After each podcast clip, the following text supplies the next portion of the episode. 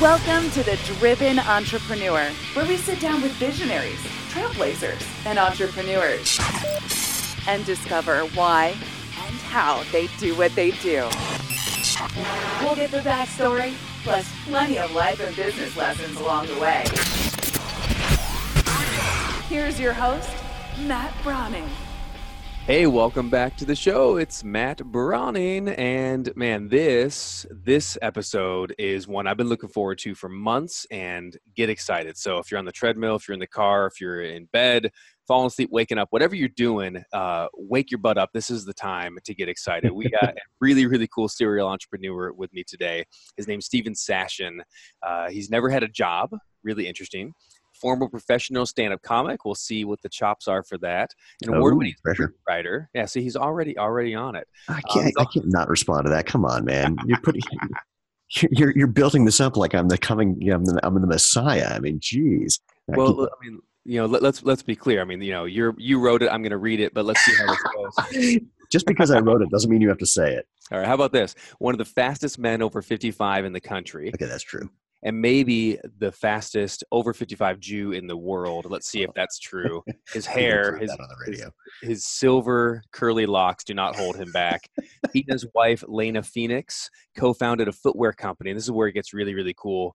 Xero Shoes, Xero, and helping to create a movement of movement. It's a barefoot running or barefoot shoe company. We're going to talk all about how that came to be and why in the world you would start off competing with companies that are huge, that are already in existence, but they're doing quite well with it. They've helped hundreds of thousands of people live life feet first and happy, healthy, strong feet, addictively comfortable footwear. Steven and Lena also appeared on Shark Tank. I want to hear about your story with that. And they are, I mean, I know other people have done this before, but it's the first one I've ever seen. I watched your episode on the plane on the way home from a conference where I met you, which is so funny. And I didn't know what happened. I watched them turn down a $400,000 offer from Kevin O'Leary, Mr. Wonderful on Shark Tank. So, Steven, welcome to the show. How are you? I am good. I said that in that way, which really means I'm exhausted and need a nap because it's a Monday morning when we're doing this, and Mondays are nap mornings. It's a Monday morning, but here we are waking up. I got bulletproof coffee, so I don't know how in my Captain America mug. Let's rock and roll. So, first question I got for you, honestly, is I'm always so curious when I meet like this quote serial entrepreneur quote. Did you like start off, were you always an entrepreneur? Were you that kind of like 6-year-old with a lemonade stand, or was this something that kind of came out of, he says yes? Yeah, no, I the only jobs I've ever had were things where they let me do whatever the hell I wanted. So I started out lemonade stand, the back of comic books, they'd advertise things like selling metal social security cards. I went, that's not for me, or whatever they were, polishing my dad's shoes. What was do you remember the very first venture that you turned a profit from? Polishing my dad's shoes. My dad was a bit of a shoe whore, and he was the Imelda Marcos of dudes. And so 25 cents for a pair of shoes, 50 cents for a pair of boots. And he did not realize once he gave me those parameters that his shoes were constantly in need of polishing. And of course I figured out how to crack his piggy bank. So, which like 40 years later, he told me he knew I was doing the entire time, which I thought was brilliant. That is brilliant. So, so you made your own demand for it, really. Yeah. I was not going to wait for the audience to find me or the customers to find me. I was going to go find them. That's fast. I've shared this briefly. Sitting in a closet.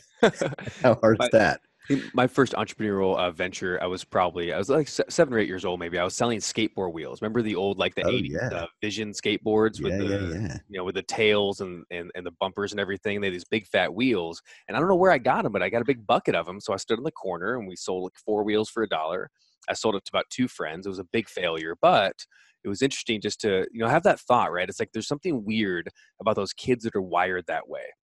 And did you feel different growing up? Did you look around at school and go, I see things they don't see? Or the exact opposite. In fact, at my 30-year high school reunion, I realized that I was totally wrong.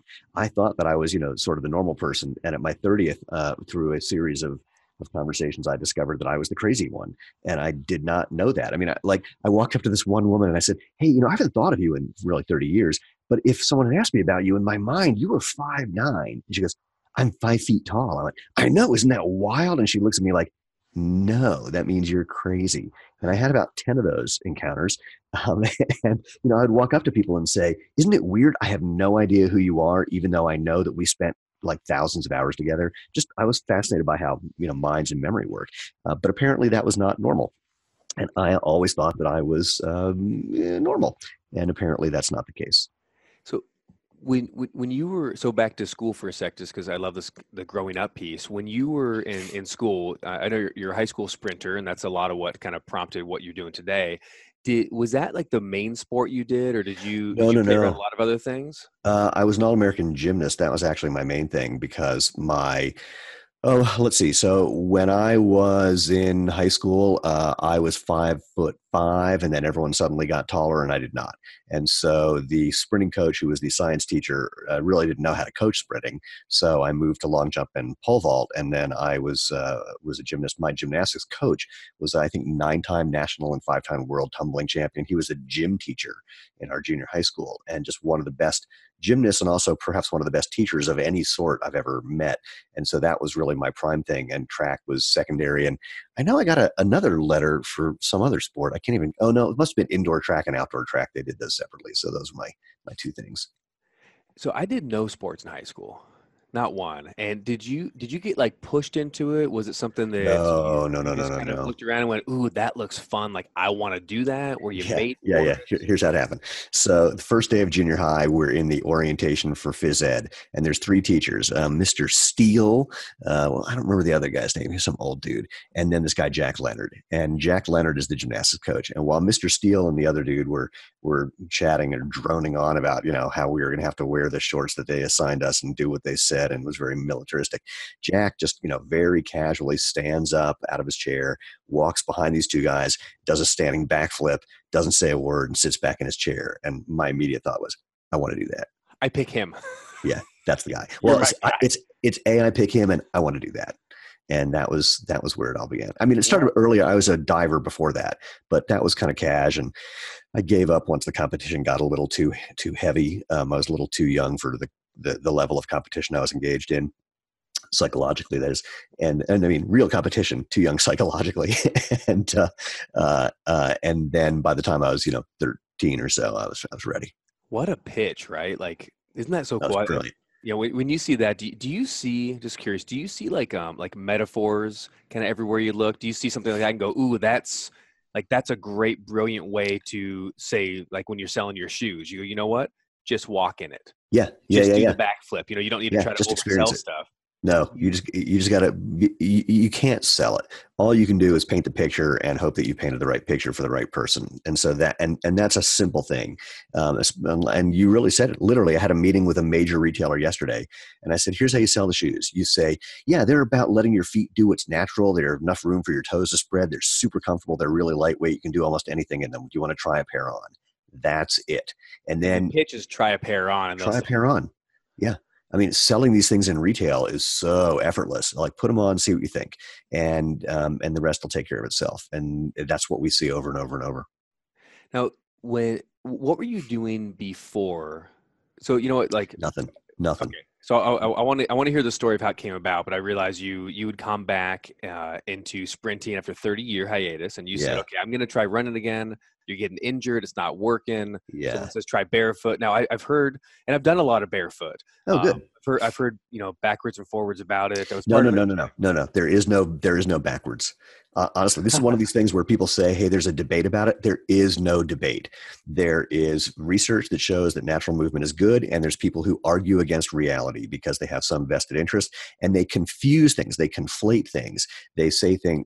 I know people who say they're barefoot runners who've never had their bare feet on the ground. And there's this whole idea about minimalist footwear, which is what we say we are. So there's a woman named Irene Davis. She's a doctor at Harvard who's done most of the research on this. And she breaks the minimalist footwear down into what she calls minimalist and partial minimalist. I call it minimalist and fake minimalist. And the reason is politically correct. And what she calls partial minimalist are the most popular minimalist shoes. and they have too much padding, too much support, too small around your toes. They don't let your foot move naturally enough. And her research and research from others demonstrably and unequivocally shows that they're bad for you.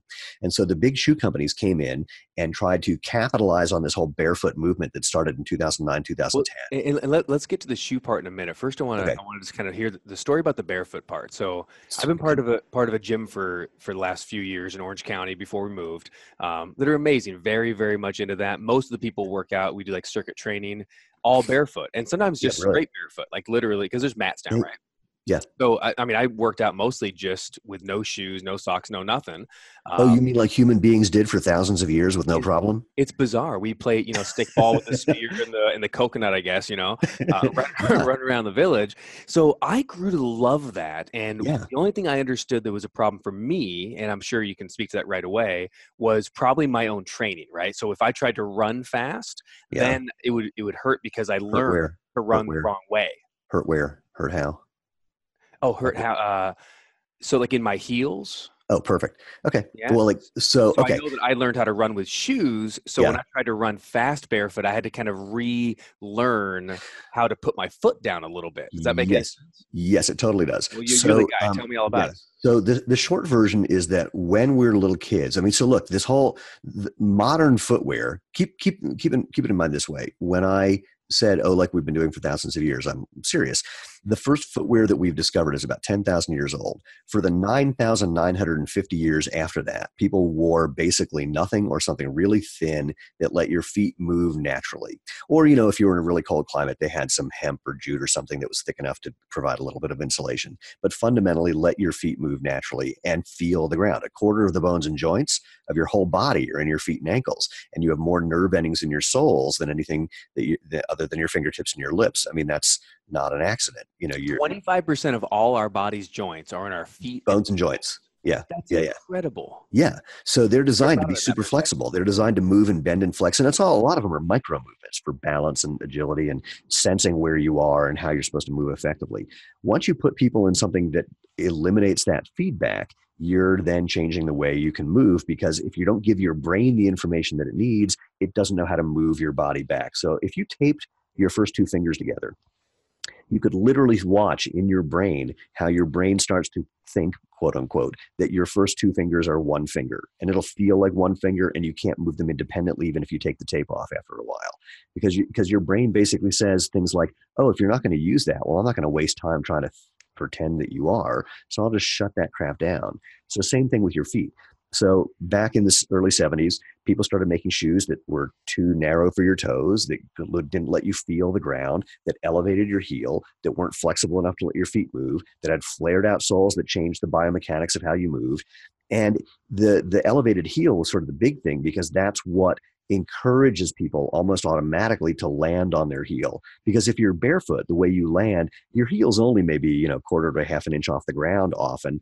And if you put a half inch heel underneath that, then you can't avoid your heel, and your heel ends up in front of your body. And that's a bad position biomechanically. And so when you're a child, if that's what you're wearing, that's the movement pattern that you learn to adopt.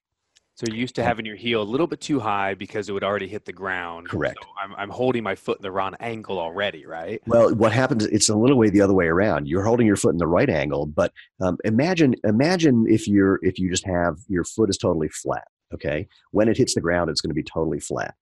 Now, your foot doesn't hit the ground vertically. It doesn't just drop onto the ground. It comes in kind of a semicircle from in front of you. But the only time it's going to land, and this is not the way it is, I'm just using this as an example. By the time your foot plants, though, it's going to be under you and flat. Now, imagine putting a half an inch riser under your heel, and you still have that same form. Your heel is going to end up hitting the ground in front of your body earlier than it otherwise would.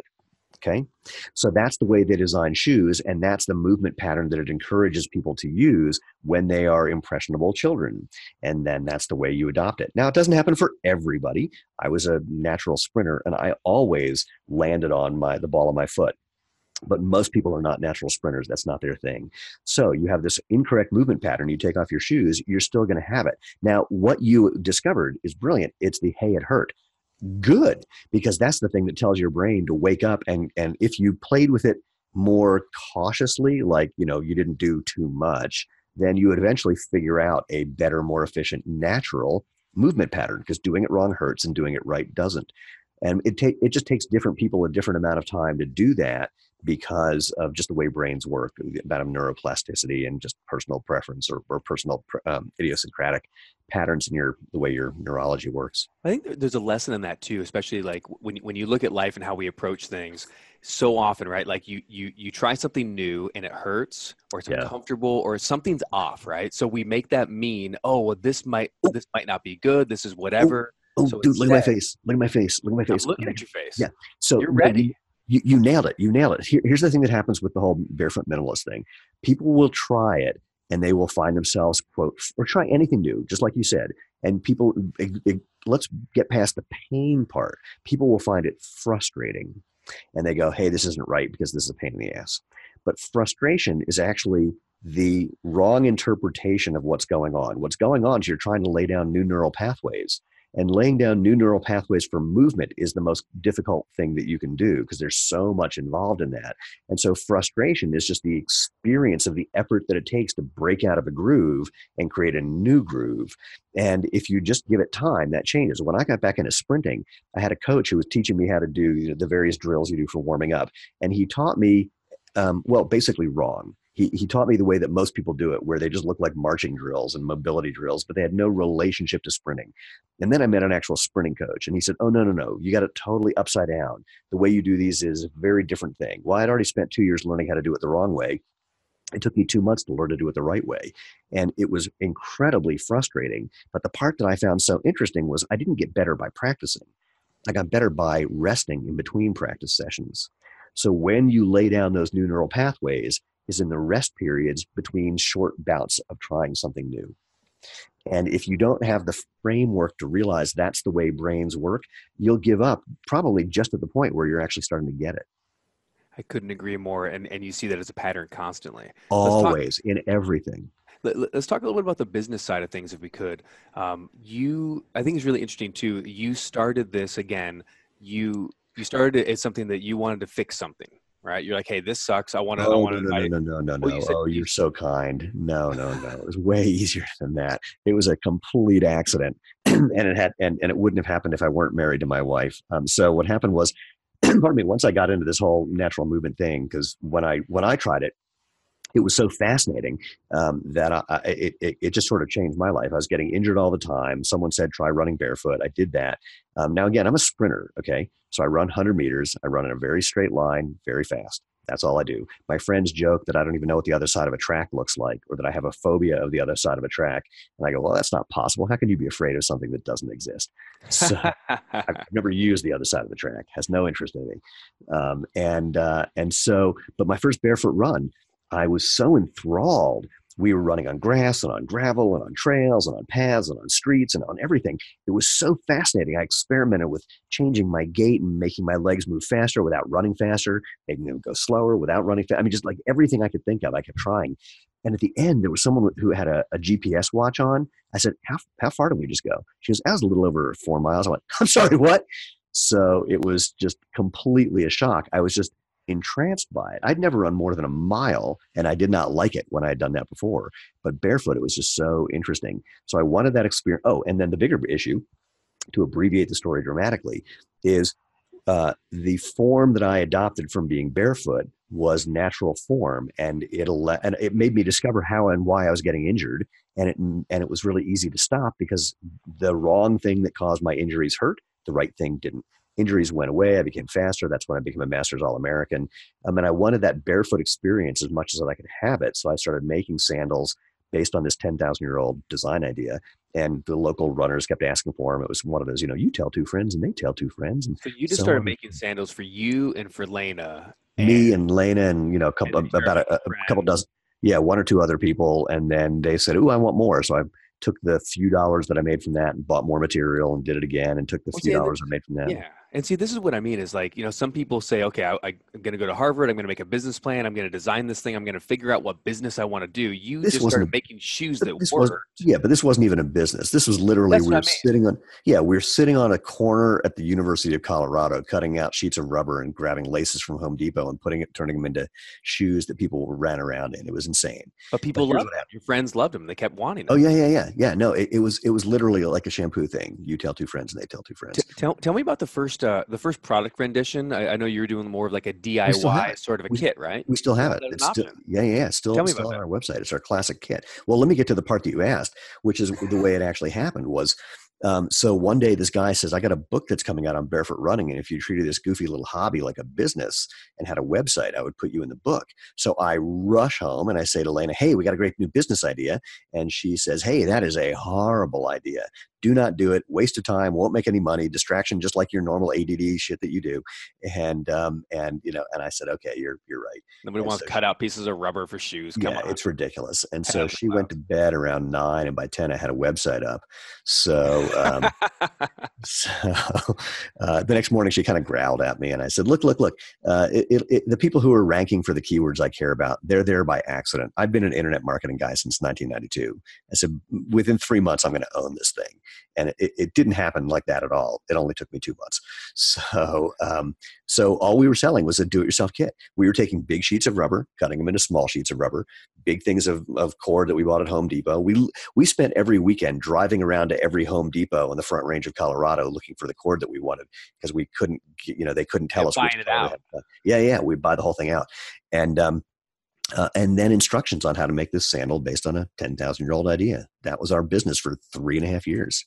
I love the story too. I think that's something that I don't want anyone to overlook, that it wasn't just, hey, it's simple. Hey, it's cheaper than a pair of shoes, probably, right? It is, yeah. Right. But it's the story of you keep on throwing it in where it's like, hey, it's just a sheet of rubber. You can cut out to the perfect size for your foot. Oh, it's got the cord, but it's based on the 10,000-year-old idea. So there's that part of our brain that says, ooh, if that's like ancient wisdom, I want that. If they've been doing it forever, that makes perfect sense. Here, we bypasses the critical part, I would think. Yeah, we had a lot of people saying, hey, they're Jesus shoes. And I said, I can't say that.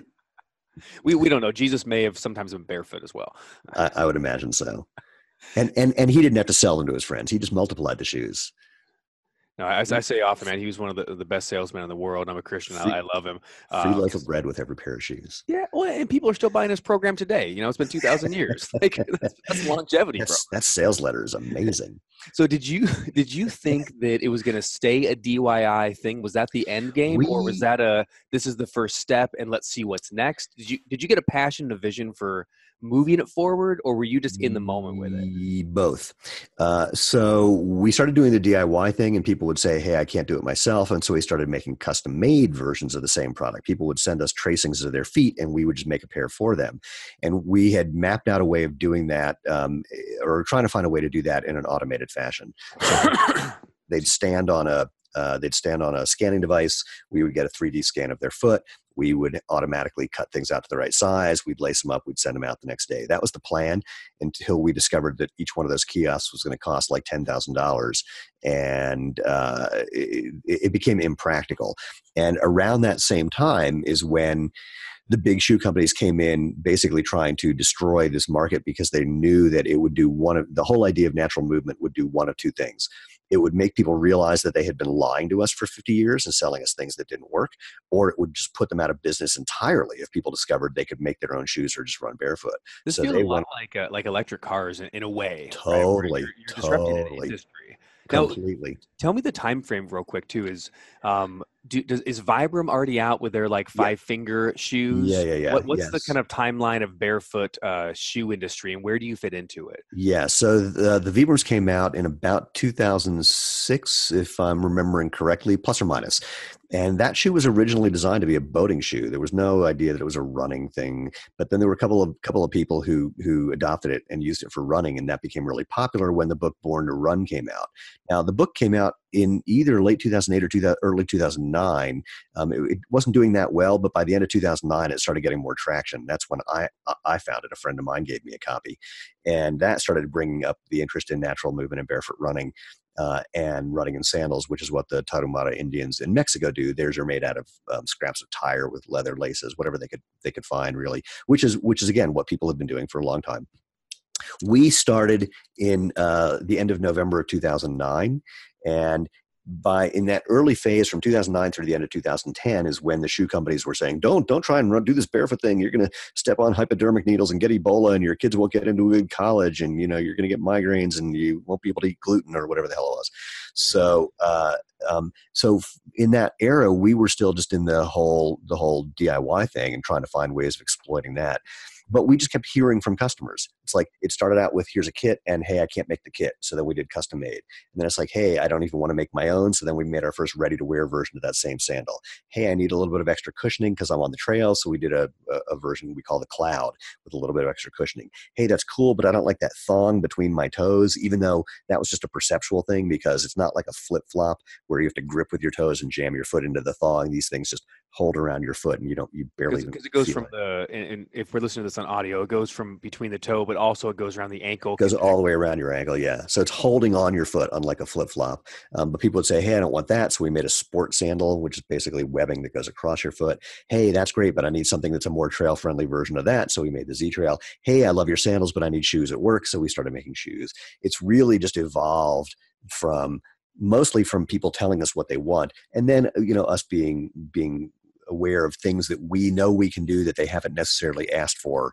that will come in handy. So put that lesson, that business lesson, on a bumper sticker. Listen.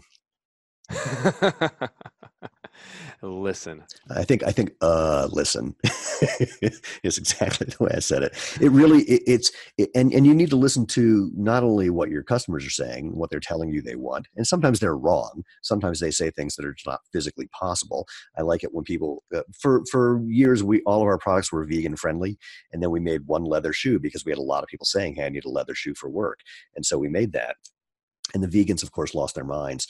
And people would say, well, why don't you use these artificial leathers like, the mushroom leather? I go, because they've only made 1 yard of it in the world. Why don't you use the pineapple leather? Well, because it says that you can't use it for footwear. It explicitly says that. Why don't you use this synthetic? It's like, well, because that also not used for footwear. Why don't you know what? Why don't you let the shoemaker make the shoes and the shoe wearer just wear them? Well, actually, that the last response when I said, you can't do it, there aren't materials that actually do what you want and do what the customer needs. The last response from this one person was, what makes you such an expert? It's like, well, the fact that it's how many shoes I've sold. Yeah, exactly. So, but the point that I made, and a few people did get it, was I said, look, I understand you thought we were a vegan shoe company because all our shoes were vegan. We're really a natural movement company that would like to do vegan as often as we can because we want to make our products available to everyone. But there are some people who have other needs. For example, we get approached by military and police officers, and they need a leather shoe. It's required. And so we can't give them a vegan leather shoe. And so again, this is about listening to see what's possible and what fits in what our mission is. Our mission is natural movement. We want to make natural movement the obvious healthy choice the way natural food is. And so that's our primary goal. And then we have a bunch of secondary goals about changing the world.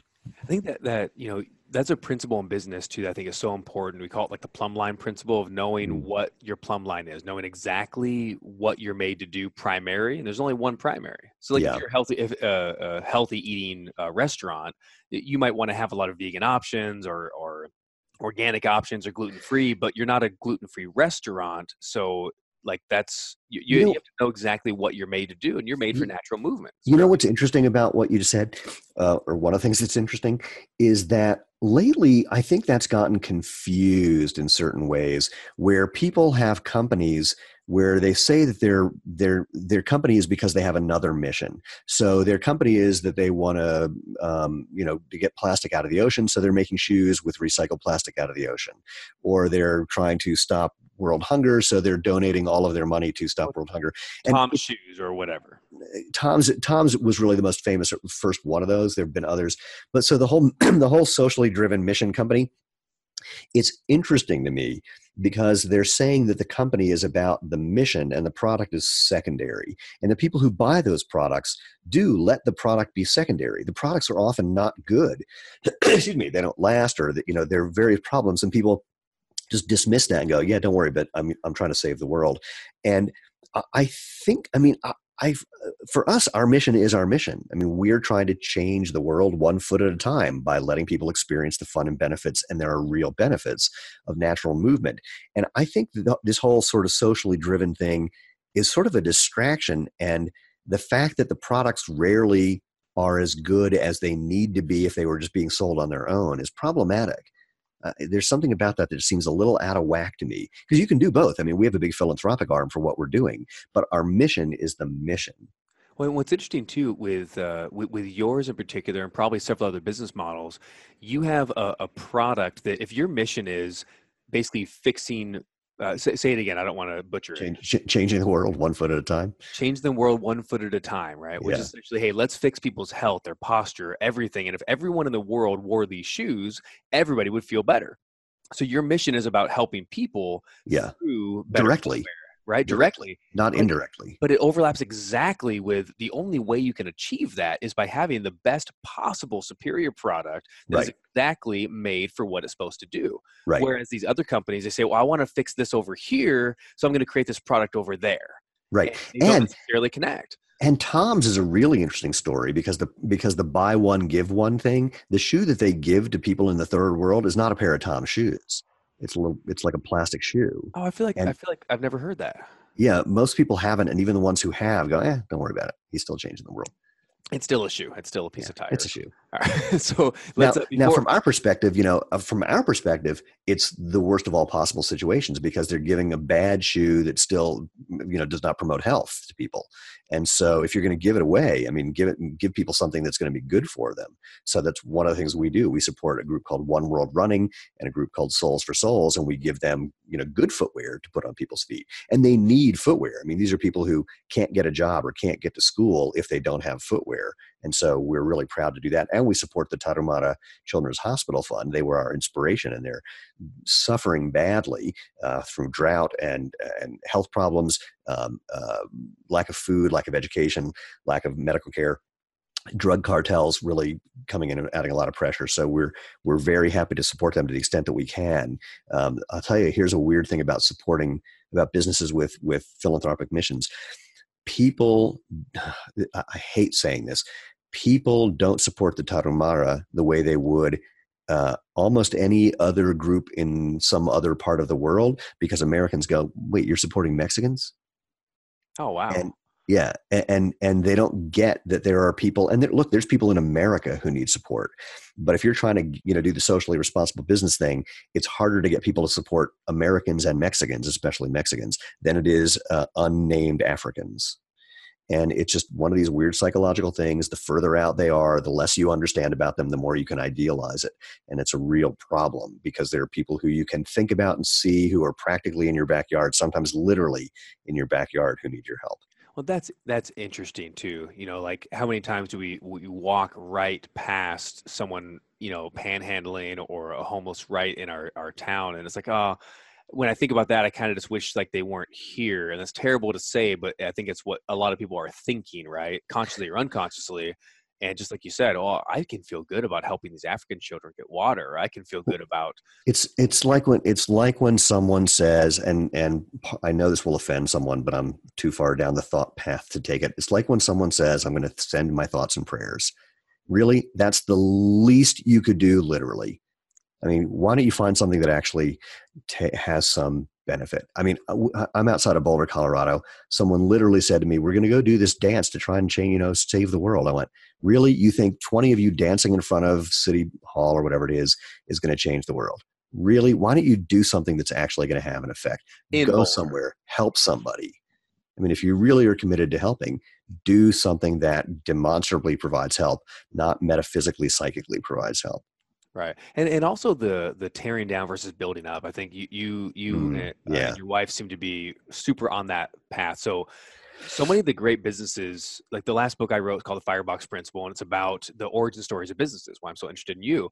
But so many of them that have done well, instead of trying to tear down a system, right? Bucky Fuller said, don't try to destroy the system. Instead, create an alternative, create a better way to do it. And you certainly are doing that. You're not trying to get rid of bad shoes. You're trying to, in a way, you're trying to create.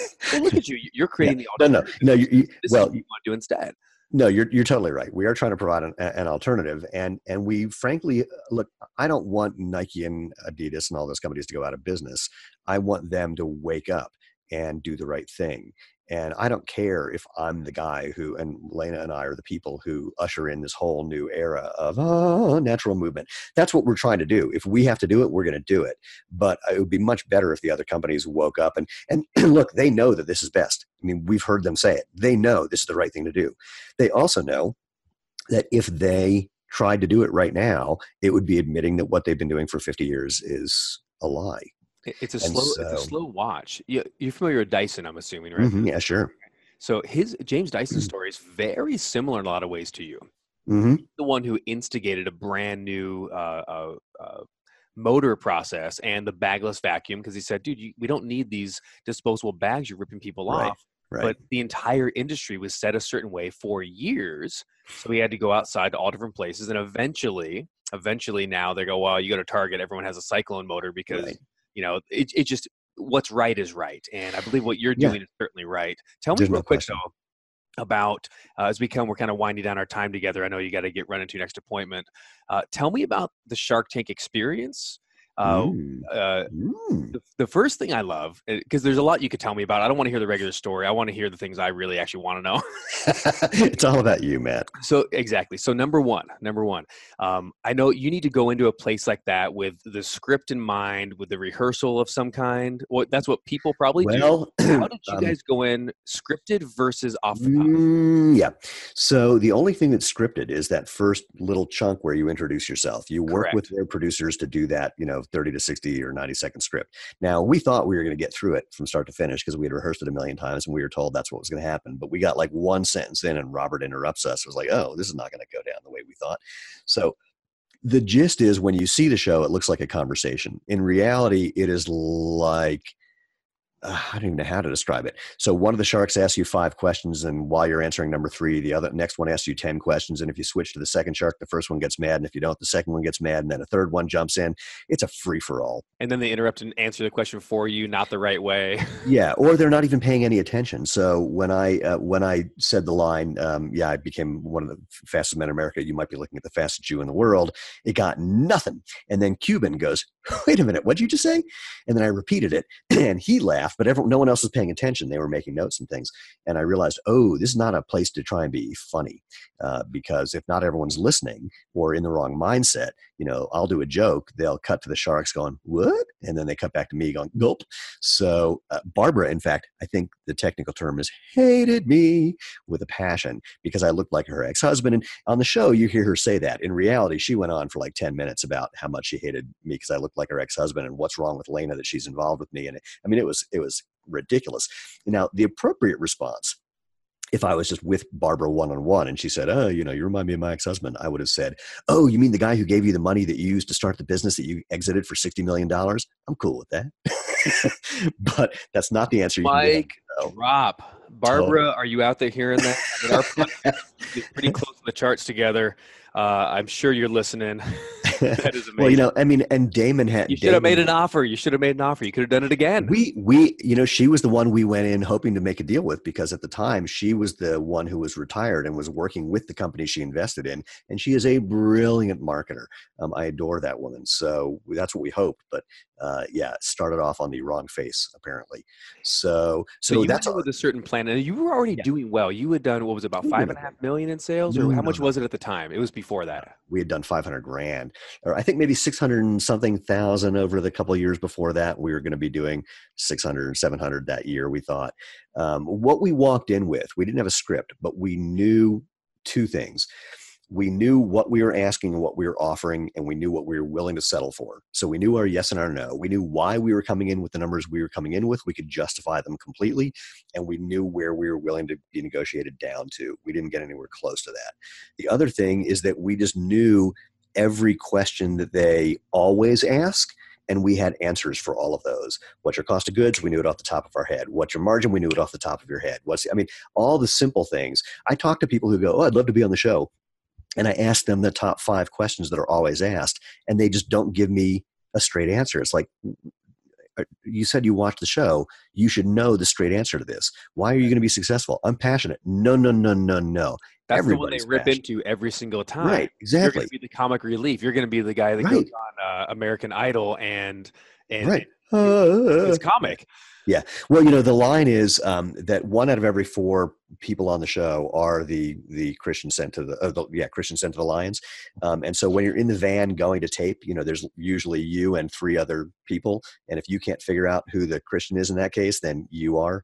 So, so that's, we identified. So you have preparation. You identified the answers as much as humanly possible for all the common questions. There's one other thing. We and this is a personal thing that's part of my life and Lena's life as well, is I'm impossible to insult, because there's nothing you can say to me that I haven't either thought myself or thought way worse than what you just said. So because I can't disagree with any criticism you would give me, even if it's just being metaphoric, I'm impossible to insult. And that's a big part too, because their job is to try and insult you and have you get all riled up. So when Kevin says, you know, you're insane, I go, maybe. I mean, all entrepreneurs are in certain ways, so I know what you're talking about, but we're hoping that we can be insane and still make a lot of money for everybody. So there's nothing you could say. And I've worked with people who are going to be on the show, and I literally work with them to get to the point where they can just say, yeah, I totally agree with what you're saying, and do that in an authentic way. When Lena says to me, you know, you're being condescending, annoying. Oh my gosh, you're totally right. My apologies. I was really just nervous that we weren't going to get something done in the time we were getting to be done. And I was trying to cut you off so I could speed the process up. My apologies. Right. And what a different reaction than just feeling flustered, or you see some people that are clearly triggered. They're feeling judged. They're feeling emotional. Now they're like, hey, how dare, and it's like, look, you're not going to invest money in me if I'm busy attacking you. No. And here's another one that's related to that. I just remembered. You have to remember that they're not your friends. You don't know them. They don't know you. When you watch them on TV, it builds this false sense of familiarity. And when you have that, you're going to say or do something as if they are your friends. And because they are not, you're going to be revealing something you don't want to reveal or doing something that's inappropriate. So, you know, if you want to get kicked out of the tank immediately, you refer to Mark Cuban as Cubes, and you know, it's over. So, his friends do that. Yeah, because I've watched him for how many seasons? Like, I feel like I know him, right? Just like my favorite television show. You walk out onto the set and it's like, hey, there's Mark and there's Damon and there's Barbara and there's, you know, I mean, it all seems very familiar in a way. The cameras are all hidden. You don't feel like you're on TV. You're strangely far away from them because that's the way they have to set it up. But other than that, it feels weirdly familiar, and you've got to just nip that in the bud because they don't know you and you are not their friend. Now, can I ask you too, when you, and I know we got to go in a second, but this is so good. You turned down the offer, obviously. And I know earlier you said you two had decided exactly what your hard pass was and what your yes was and what you're willing to negotiate. So when it came to the best offer was, it's $400,000 for Mr. Wonderful for, what was the percentage or what was the? He wanted half the company. He wanted half the company, $400,000. Now for where you were doing 600 or whatever it was. Well, it's a good amount of money, but it's a stupid deal. So who cares about the money? So what a lot of people do is they want it because, hey, it's the money and it'll help, but also it's the connections and it's having the shark on board and so forth. What was your take on that and the value and whatnot? Yeah. So I love my wife. She's so smart. So there's a lot of things that happen on the show that you don't see. You're in the tank for longer than they air, the segment they air. So it gets edited. Now, I don't know if what I'm going to say is true. It's what I remember. Lena doesn't remember this. I'm going to assume that I'm right in this case. Because what the hell? She's not here. I can't wait. Yeah. So we had forgotten. Yikes. We had even forgotten that he had made an offer, and then Robert reminded us. It's like, there's an offer on the table, and we're like, what? Oh, that. Oh, yeah. That's not going to happen. So Lena says to him, "So you bring me anything to this offer other than money?"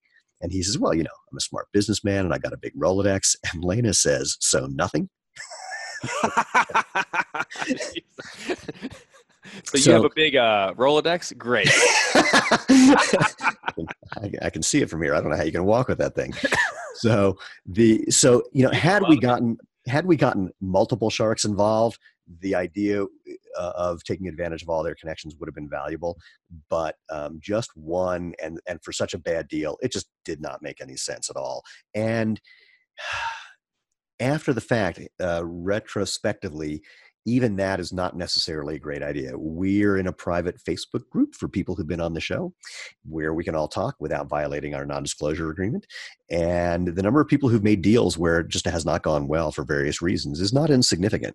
And so the fact that someone has connections, that doesn't mean that it's going to turn into a deal for you. I mean, it's, you know. No guarantees. No. So from my perspective, you make a good deal first and then everything else is after that. Because look, you don't want to go into something with a massive power amount. Like Kevin is really bombastic and loud, and people think obnoxious. I think the exact opposite. When you read his autobiography, and we read the autobiographies of every one of the Sharks. When you read Kevin's, what you learn, and if he hears this, I hope I hope he responds in some way. You read his, and what you realize is this guy is loyal to a fault and generous beyond all human comprehension. This guy, if he believes in you, he will support you like no one you have ever met before.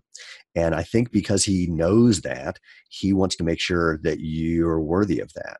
And you've got to climb over the bar. And man, it is a low bar about being insulted. If being insulted is enough to get you all riled up, he is not going to spend time with you. Because as anyone in business knows, sometimes there's a combination of feces and fan, and there's an interaction where the two of them have a splattering event, and even in the best of all possible relationships, things get messy, and if you can't handle that with some degree of elegance, you're screwed. Lena and I haven't had a fight in about 4.5 years, maybe. The last one, when she was accusing me of being condescending and obnoxious, was last week. It took an hour till we were done with that, and all it took was an hour of not talking to each other, and then me going in and going, yeah, you're totally right. You're right. That's usually how ours end as well. Well, and I think what I actually said is, since we're not going to be able to agree on our perception of what the other person was doing, how do we get past this? That was because I didn't have an answer for how to get past it. I thought I was being appropriate. Since we're not going to be able to agree on our perceptions because we're unique individuals, how do we get past this? Let's find a better way. Because I didn't know how. I mean, we were arguing. I thought she was being one way. She thought I was being a certain way. We were disagreeing about how that was. There's no way to resolve that. So what do we do instead? And, it took 2 seconds after that question for us to figure out the answer. I know we're just about out of time. We got to get you on the road, sir. Yeah. Steven, thank you so much for coming on, brother. The company Xero Shoes, again, it's Xero. So you can find them on Facebook, Instagram, Twitter, YouTube, all over the place. Xero Shoes. The website, xeroshoes.com. And we have a special link. It's xeroshoes.com/win100. Is that it's a contest? Yeah, you can register to win $100 gift certificate. That's pretty cool. So you can write, so if you go to xeroshoes.com/win100 numbers 100, you can register to $100 gift certificate and use that towards your first pair of natural. Or fifth or sixth or seventh, or 100th. I don't care what it is. Yeah. This is amazing. You guys are on track and crushing it. When you went on Shark Tank, you were making hundreds of thousands. Now your sales are well into the millions. So super proud of you. Thank you. Very excited. You got a big fan in your corner. I'm just, man, I'm cheering you on all the way because you are changing an industry and you got a massive cool heart. Final question real quick before I let you go. If you could change anything of your entire journey at Xero Shoes, what would you change? Or would you leave it all the same? I never come up with an answer to questions like that because I don't have the idea. Every moment that we were doing the best we could with the resources that we had. So I can't imagine doing it differently, and everything else would just, be too crazy to try and speculate. So we are always doing the best we can and just keep moving forward. Great answer. Sir, thank you so much, Steve. I sure appreciate it, man. Great to connect with you. Pleasure. All right, guys, that's the show. Thank you so much for coming on. Remember, check out Xero Shoes, Steven Sashen, Facebook, Instagram, Twitter, YouTube, all of it at Xero Shoes. It's Xero, Xero Shoes. Amazing, amazing company. I can't wait to get my first pairs. xeroshoes.com/win100. Make sure you subscribe if you haven't already. Rate and review the podcast. You're loving it. I'm going to have more guests like this on. You need to keep listening. Tell your friends. Thanks so much for tuning in. As usual, get out there and crush it.